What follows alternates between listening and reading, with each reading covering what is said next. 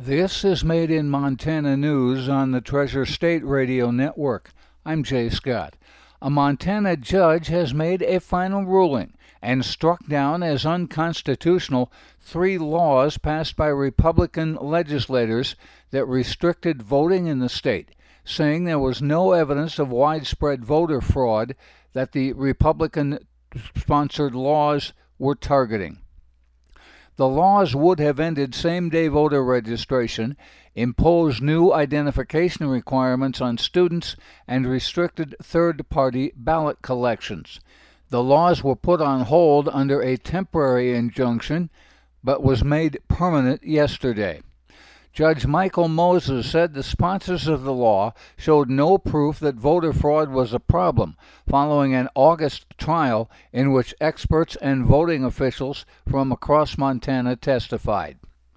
Native American tribes had sued over the laws. They said student ID and ballot collection measures would hurt voters on remote reservations, where many people live far from polling places and are dealing with poverty and other challenges.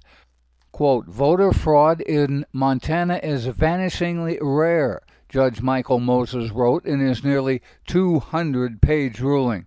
He also said there were significant signs that the ballot collection law was designed to discriminate against Native American voters and said the student ID law was designed by Republican lawmakers, quote, to reduce voting by young people for perceived political benefit.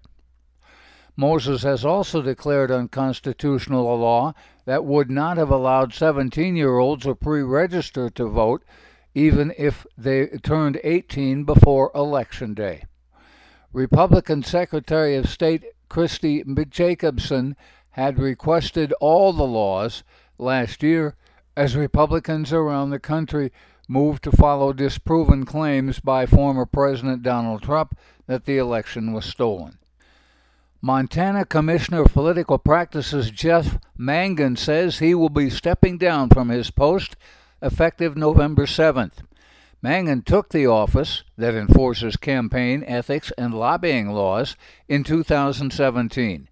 He succeeded Jonathan Motl, his term was set to end in January of 2023. Montana law does not allow for it to be renewed.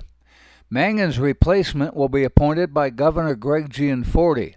A list of candidates will be submitted by a four member nominating committee composed of the Speaker of the Montana House, the President of the Montana Senate, and minority leaders of both houses. The candidate list will consist of two to five names. If the nomination committee fails to submit any names and agree to them, the governor may appoint whomever he wants that meets the qualifications. The United States Supreme Court said Monday that it is rejecting two cases supported by Montana Attorney General Austin Knudsen that involved challenges to a ban enacted during the Trump administration on bump stocks, the gun attachments that allowed semi automatic weapons to fire rapidly like machine guns. Knudsen had filed briefs in support of reversing the ban and allowing the bumper stocks to continue, both in the Sixth Circuit Court of Appeals last year and again in April. Knudsen's office was accompanied by 17 states in the Sixth Circuit Court filing and 21 states who had filed briefs with the U.S. Supreme Court. Knudsen and the other AGs had argued that bump stock equipment firearms should not be classified as machine guns because the device is only an accessory. The justices made no comment in declining to hear the cases and they were among many that the court rejected on Monday, the first day of the court's new term. The Trump administration ban on bumper stocks took effect in 2019 and came about as a result of a 2017 mass shooting in Las Vegas. The cleanup continues after a BNSF freight train derailed and 15 cars went off the tracks about a half mile from Bridger in Carbon County.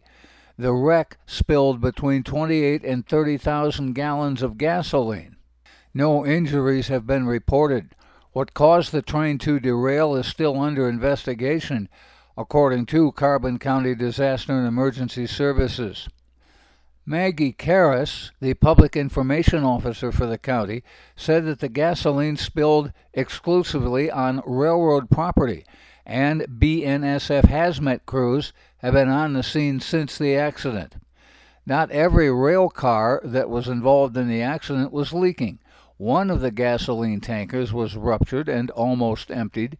A second gasoline hauling tanker was able to be repaired before losing all of its contents.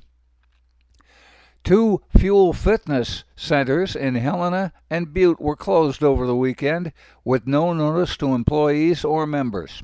The windows and doors at both locations have been covered in wood sheathing. Holes were cut out for security camera surveillance.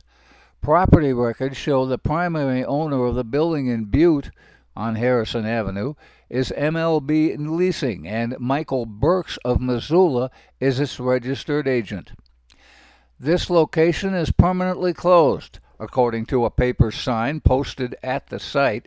For questions, or if you are an existing member, please email helena at fuel406.com.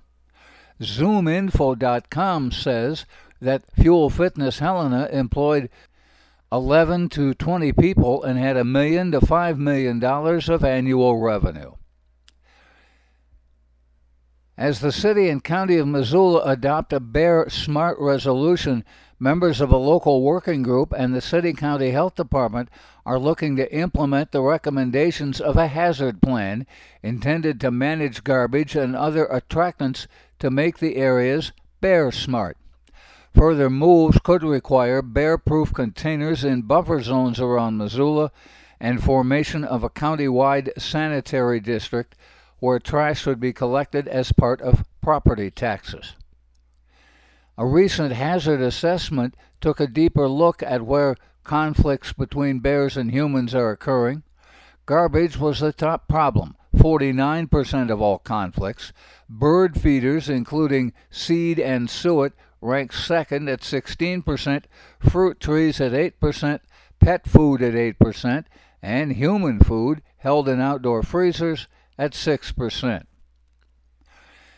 And finally, the Montana Department of Justice has offered a replacement for a beloved decoy cop car that is being retired in Somers and Lakeside. The decoy cop car named Lucky is in need of repairs and is headed for retirement.